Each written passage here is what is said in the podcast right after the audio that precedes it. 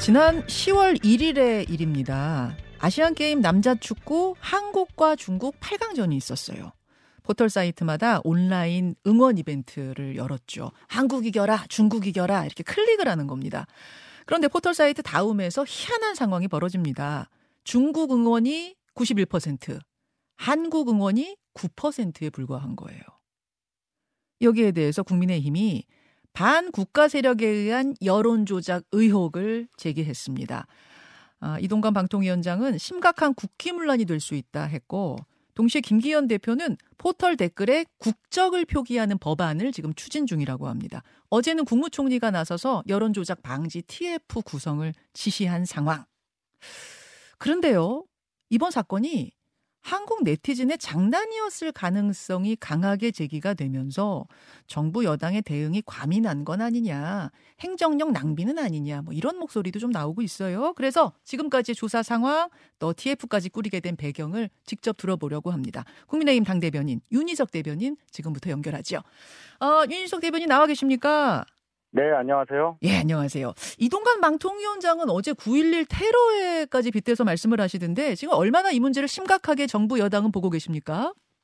어, 일단 테러를 규탄하는 이유가 있잖아요. 네. 무방비 상태에 있는 어떤 불특정 다수를 공격한다는 무원칙성, 그것을 우리가 규탄을 하는 건데, 음. 지금 이 경우도 마찬가지라고 생각합니다. 예를 들어서 선거 과정에서 여론 흐름을 오도해서 결과에 영향을 미친다. 어떤 누군가가 예. 그러면 테러하고 다를 바 없이 무방비 상태에 있는 불특정한 국민에게 에, 원칙 없는 정치적 폭력을 가하는 거 아니겠습니까? 예. 이렇게 강조하는 이유는 우리가 그 지난 17년도 대선 때 있었던 드루킹 여론 조작 사건에 아, 관련된 그런 트라우마를 아직도 갖고 있기 때문입니다. 음. 예. 스포츠 경기 응원 뭐 클릭 가지고 왜 정치 영역에서 이러느냐 하는데 중요한 본질은 뭐 북한이든 중국이든 그런 세력이 있다 이 문제가 아니라 실제 여론과 다른 허위의 상황이 거대 포털에서 구현이 가능하다. 음. 그 허술함이 불러올 엄청난 후폭풍 이걸 미리 차단해야 되지 않냐 이런 거죠.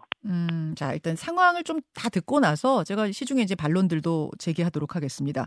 네. 지금 진상 조사가 이루어지고 있는데 포털 다음 사이트의 진상 조사 지금까지 결과를 보니까 누군가가 매크로를 돌린 것 같다. 중국을 응원한 클릭량의 99.8%가 단 두 개의 IP. IP는 네. 인터넷 주소 같은 건데요, 여러분.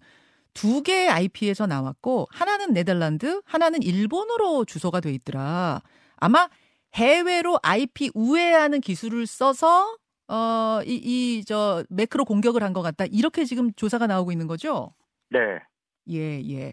그 누군가가 누구냐, 이건데, 국민의힘에서는 반국가 세력, 배후 세력이 있다. 이렇게 의심하시더라고요. 그 제가 말씀드렸는데 누가 그랬냐도 중요합니다. 이게 예. 정말 뭐 반국가 세력 누군가가 의도적으로 뭐 연습하기 위해서 정말로 선거나 이런 정치적인 어떤 여론 흐름을 바꾸기 위해서 뭔가를 기획하기 위한 그러한 어떤 가상 연습을 한다 이렇게 하면 더 문제인데 제일 본질적인 것은 예. 누가 장난으로 했던 의도를 갖고 했던 간에 뭐 국내에서 했던 또 내국인이 했던 간에 여론의 조작을 할 수 있는 가능성이 있다는 거예요. 음. 누군가가 한 명이 단 한 명이 VPN이라는 가상 사설망을 통해서 다른 나라 서버를 우회해서 들어왔다. 네. 뭐 그게 중요한 게 아니고요. 그 사람이 이 한중전 축구에 관련한 응원 클릭 숫자를 말도 안 되게 바꿀 수 있다는 거예요. 그걸 우리는 믿을 수밖에 없잖아요. 포털에 그 숫자가 써 있으면 음. 그런 상황을 우려하는 거지 이것을 뭐 여야의 정치 싸움으로 본다든지 그럴 이유가 없는 거예요. 왜 야당에서는 여기에 대해서 이렇게 음, 예민하게 비판적으로 나오는지 이해를 못 하겠어요. 그 반국가 세력, 뭐 배후 세력이라 하면 그럼 친북 혹은 친중 혹은 친민주 세력일 수 있다. 이렇게도 말씀하셨네요. 지금 중국 응원 숫자가 많으니까 예. 예를 들어 중국 사람이 우리 쪽 TV를 보거나 우리 쪽 포털의 어떤 영상을 보고서 응원할 리는 없잖아요. 어허. 그러니까 중국이라는 상대 국가가 중국이었으니까 축구할 때 예. 그래서 이제 중국 얘기가 나오는 건데 예. 어찌되었건 이제 핵심은 제가 계속 말씀드리지만 어떤 특정 국가라든지 특정 세력도 만약에 관여됐다면 더 문제지만 음. 일단 포털에서 이렇게 허술하게 이런 응원 댓글 관리를 했다. 음. 이런 시스템이 어떻게 이렇게 허술하게 관리돼서 누군가 한 명의 장난으로 예를 들어서 예, 예. 장난으로라도 이게 가능하냐 이게 음. 문제라는 거죠. 지금 정부 여당이 우려하는 지점이 뭔지 알겠습니다. 예, 어떤 네. 지점을 우려하시는지 이해를 했습니다. 그런데 이런 우려도 있습니다. 비단 축구 응원이 아니라 뭐라고 해도 뭐 매크로 돌려가지고 여론 결과 왜곡하는 거는 나쁜 행위죠. 이건 잘못된 행위죠. 다만 이 행위의 주체가 누구냐, 즉 철없는 네티즌의 장난이냐, 아니면 어마어마한 국가 세력, 정치 세력의 짓이냐, 이건 천지 차이거든요. 근데 지금 네. 온라인상에선 어떤 글이 돌고 있냐면, 자 좀 보여주십시오. 내가 재미 삼아서 매크로를 지금 돌리고 있다. 어떤 네티즌이 그, 그 응원전이 열리던 그 자정께에 올린 글이 돌고 있어요. 소위 어그로꾼이라고 그러죠. 어그로꾼 하나가 관종짓을 한 건데 정부 여당이 이걸 물어버렸다. 판을 너무 키워버렸다. 뭐 이런 이야기가 지금 돌고 있거든요. 이거 혹시 확인하셨습니까, 대변인님? 아니 그거를 확인하는 과정에 있는 거죠. 누가 음. 정말로 그 클릭을 클릭 숫자가 나오게끔 했는지는 어 예를 들어 수사의 영역으로 볼 수도 있는 거잖아요. 예, 맞습니다. 근데 지금 본질을 자꾸 바꾸는 거예요. 어. 이거 누가 장난했을 수 있는데 저도 예. 그거 봤거든요. 그 예, 글을 이거 보셨어요? 예. 예 봤어요. 음. 장난했을 수 있는데 왜 그렇게 예민하게 그래? 음, 너무 그런 거 아니야? 이것도 음. 뭐 정치적으로 이용하는 거 아니야? 이렇게 생각하는 그 의도 자체가 음. 그게 저는 이해가 안 간다는 거예요. 음. 근데 어그로꾼이라고 하는 어떤 한 사람이 예. 이런 문제를 벌써 만들었잖아요. 예. 우리가 이 문제가 크지 않으면 김현정 뉴스소에서 이 얘기를 할 리가 있겠어요? 예, 예. 문제가 크니까 이 얘기하는 거 아니에요. 음. 그 사안의 중대성을 봐야지 누가 했느냐 여부를 가지고 음. 야 그쪽은 정부 여당은 자꾸 뭐 친중 친북이라고 하는데 아니고 누가 하나 장난했는데 이거 가지고 음. 왜 그래 우스운데 이렇게 얘기하는 게 정상이냔 말이에요. 알겠습니다. 아마 정부 여당이 나서서 TF까지 구성하지 않았으면 그냥 지나칠 수 있는 뉴스였을 것 같긴 한데 어제 국무총리께서 나서서 TF까지 꾸리셨으니까 아마 조금 더 이야기가 커진 건 맞는 것 같고요. 이번에는 이제 축구 응원이니까 즉 민감한 이벤트가 아니니까 로그인하지 않고도 누를 수 있게 한 거다. 요게 이제 다음 포털 사이트 쪽 설명인 것 같습니다. 근데 이제 정치 댓글 특히 선거 국면에는 반드시 로그인을 하도록 돼 있고 지난번에 두루킹 사건 가- 같은 그런 이제 큰 일이 있어서는 안 될 큰 일이 벌어졌기 때문에 그 후에 여러 가지 안정 장치를 두고 있다는 게 포털 사이트 측 설명 아닌가요? 어떻습니까? 그 설명을 우리가 믿고 싶은데 예. 아까 처음에 제가 모두에 말씀드렸지만 드루킹 여론조작 사건의 트라우마를 우리는 아직도 갖고 있다고 말씀드렸잖아요. 예. 적어도 상당히 많은 국민들은 그 사건을 기억하고 그럴 수도 있다고 생각할 거예요. 음. 앞으로도 어떤 방비 장치를 해도 어, 한 명의 도둑을 뭐 열 명의 경찰이 못 맞는다. 뭐 이런 말도 있지 않습니까? 어허. 그런데 이런 일이 벌어졌어요. 예. 그러니까 다음이라는 회사 입장에서는 그렇게 방어할 수는 있겠는데 예. 그것을 믿게 할 수 있는 설득력이 있느냐 여부는 또 다른 판단의 영역이라고 저는 생각합니다. 더 철저하게 음. 검증해야 한다고 봐요. 음, 이번에는 뭐 로그인 장치를 안 하게 재미삼아 하는 것처럼 뒀지만 이런 이번에 이렇게 한 걸로 봐서는 선거 때도 혹시 이렇게 할 수 있는 거 아니야? 뭐 이런 의심을 하신단 말씀이세요. 아니, 선거 때도 그렇게 한다는 뜻이 아니라 선거 때 안 그런다고 했을 것이고 또 그런 시스템을 예를 들어 로그인해야만 들어가게 되는 거 그거는 누구나 알 수 있는 거죠. 그런데 예, 예. 그 로그인만 한다는 거 이외에도 해커라든지 이런 식으로 여론 조작하려는 사람들은 더 고급 기술을 써서 그 방어망을 뚫으려고 할 거 아닙니까? 음. 거기에 대해서 우리가 믿을 수 있는 정말로 그런 사람들의 의도를 막을 수 있는 그러한 철저한 시스템을 갖추고 있느냐에 대해서 음. 기본 자세에 대해서 의심을 하는 거예요. 네. 다음이라는 거대 포털이 아무리 축구 응원 댓글이라고 하더라도 네. 그 사회적인 영향력을 생각했을 때 책임감이나 윤리의식이 거기에 따르지 않았기 때문에 이런 일이 벌어졌다고 저는 지적하는 겁니다. 음. 일각에서는 뭐 포털 뭐 길들이기 하는 거 아니야? 이 뭐 이런 시각도 있는 것 같은데 어떻게 답하시겠습니까? 포털이 무슨 뭐 짐승도 아니고 무슨 길을 들여요. 요즘에 그런 말이 통합니까? 어. 요즘 같은 사람은 그런 뭐 길들이게 한다, 뭐 네. 압력을 가해서 뭐 억지로 뭘 한다 이게 통하냐고요. 그게 안 통한다는 걸 누구보다 잘 알고 있습니다. 어.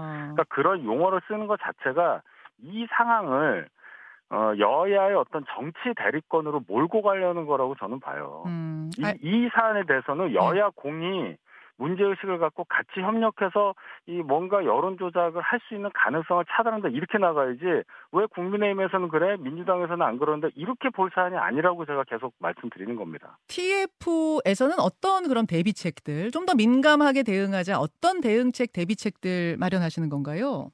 일단 현상을 봐야죠. 이게 도대체 어떻게 된 일이냐. 음. 왜, 어, 뭐, 네덜란드라든지 일본이라든지 이런 나라를 통해서 들어올 수 있는 시스템. 네. 그리고 정말로, 어, 로그인을 해서, 어, 응원 댓글을 예를 들어서 달 수 있다면 그것만으로 어, 막을 수 있느냐, 여론 조작을, 뭐 이런 여러 가지 것들을 먼저 음. 파악을 한 후에, 예. 그 다음에 예를 들어서 포털이 어떤 책임을 져야 하는지에 대한 어떤 어, 법적인 어떤 규제 장치라든지, 예. 의무라든지, 이런 것을 강제한다든지, 뭐 그런 식으로 더 연구를 해봐야 되겠죠. 그 댓글에다가 국적을 표기하도록 하는 법안, 요건 이제 김기현 예. 대표가 언급하셨던데, 요거를 당 차원에서 좀 추진을 하는 건가요?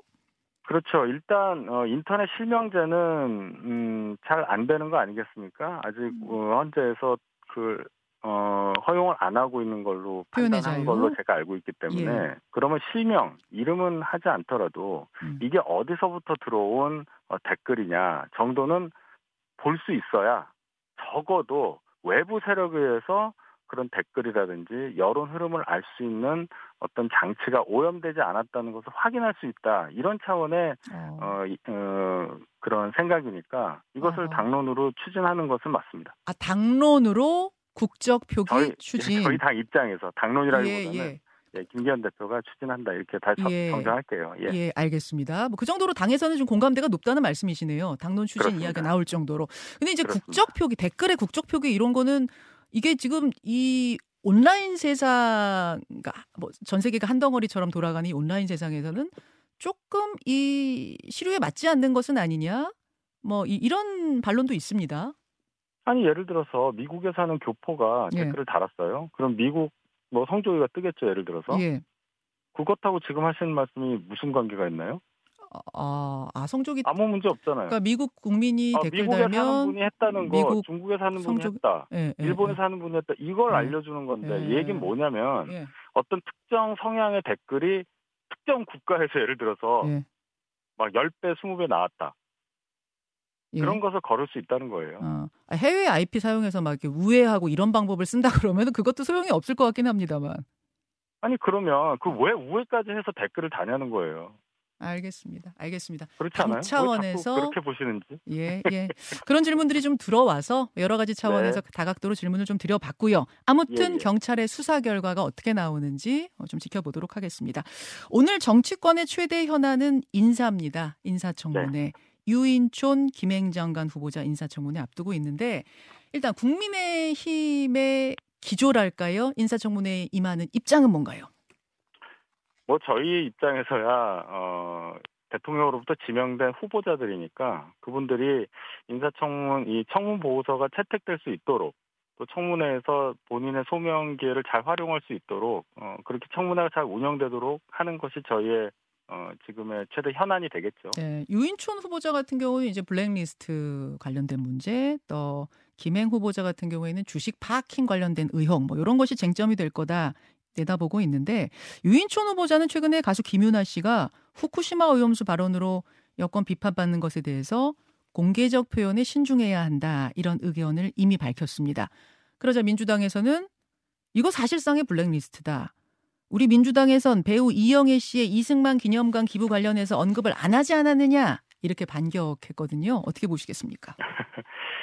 음, 일본에 가서 먹방하던 김윤아 씨가 어, 느닷없이 후쿠시마 사건 관련해서 뭐 지옥이다 어, 이런 어, 발언을 해서 앞뒤 다른 언행으로 비판받은 것 그것하고 배우 이영애 씨가 이승만 기념관에 기부한 것 이것이 어떻게 동렬해서 비교가 될 수 있느냐 일단 먼저 그런 지적을 하고 싶어요. 어. 이런 이러한 언급은 누가 하셨는지도 알지만 내 편 내 편 갈라서 세상 일을 공격과 방어로만 보지 않느냐. 모든 것을 공격 방어로만 처리하려고 하는 흑백 논리의 전형이라고 저는 생각합니다. 예를 홍익, 들어서 김 예. 네. 홍익표 원내대표가 하신 말씀인 거죠, 이게? 예, 그렇죠. 예, 예. 김윤아 씨에 대해서는 일반 국민도 비판을 했잖아요.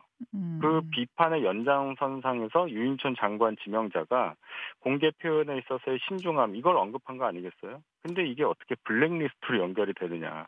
만약에 그렇게 생각한다면 제 생각에는 네. 어떠한 거슬림도 참지 못하는 아주 작은 귀를 그분이 가졌다.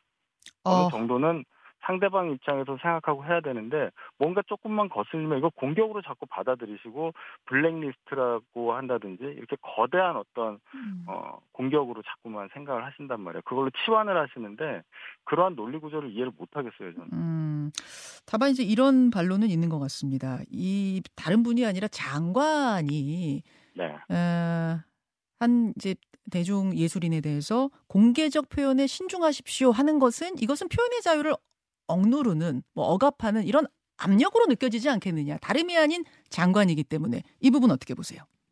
장관이 연예인 한 명에 대해서 지칭을 해서 그렇게 했다고 받아들인다면 그거는 제가 볼 때 받아들인 분의 문제예요. 그분이 지금 제가 그 말씀을 드렸잖아요. 일반 국민들도 비판을 했다. 예. 그 비판의 연장선상에서 본인의 견해를 얘기한 거다.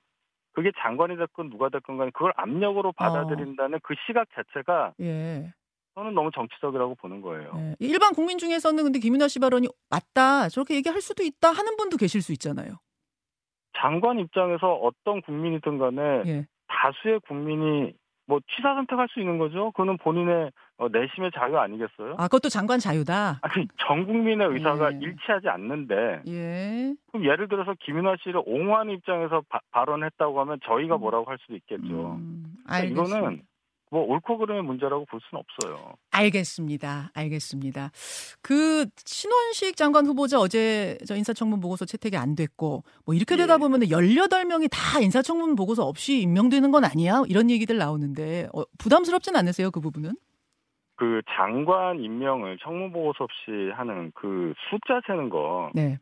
이 숫자 세는 것 자체도 자꾸만 정책 대립을 가속화시키는 그런 하나의 촉매가 된다고 봐요. 안 좋은 촉매죠. 어. 지금같이 절대적 여소야대 상황, 극단적 여야 대책 국면에서 행정부 입장에서 어떻게 하겠어요? 어. 이거는 어느 쪽이 정권을 잡았더라도 이러한 국회 상황이라면 예. 이런 일이 반복될 수밖에 없어. 이건 제도의 문제이지 음. 숫자 세면서 18번째입니다. 이번에 22번째입니다. 음. 이게 무슨 의미가 있겠습니까? 음, 뭐 의미가 없진 않죠. 왜냐면 워낙 이례적으로 좀 많긴 해요. 많긴 해서. 문제라는 거예요. 예. 개각 횟수에 따라서 숫자가 올라가는 거지. 개각 음. 안 하면 숫자 안 올라가겠죠. 그럼 잘하는 겁니까? 알겠습니다. 알겠습니다. 여기까지. 오늘 인사청문회 네. 엄청 뜨거울 것 같은데요. 제가 지금 인터뷰만 해봐도. 제가 후보자가 아닌데요. 보겠습니다. 보고 나서 또 얘기 나누죠. 오늘 고맙습니다. 감사합니다. 국민의힘 윤희석 당 대변인이었습니다. 김현정의 뉴스쇼는 시청자 여러분의 참여를 기다립니다. 구독과 좋아요, 댓글 잊지 않으셨죠? 알림 설정을 해두시면 평일 아침 7시 20분 실시간 라이브도 참여하실 수 있습니다.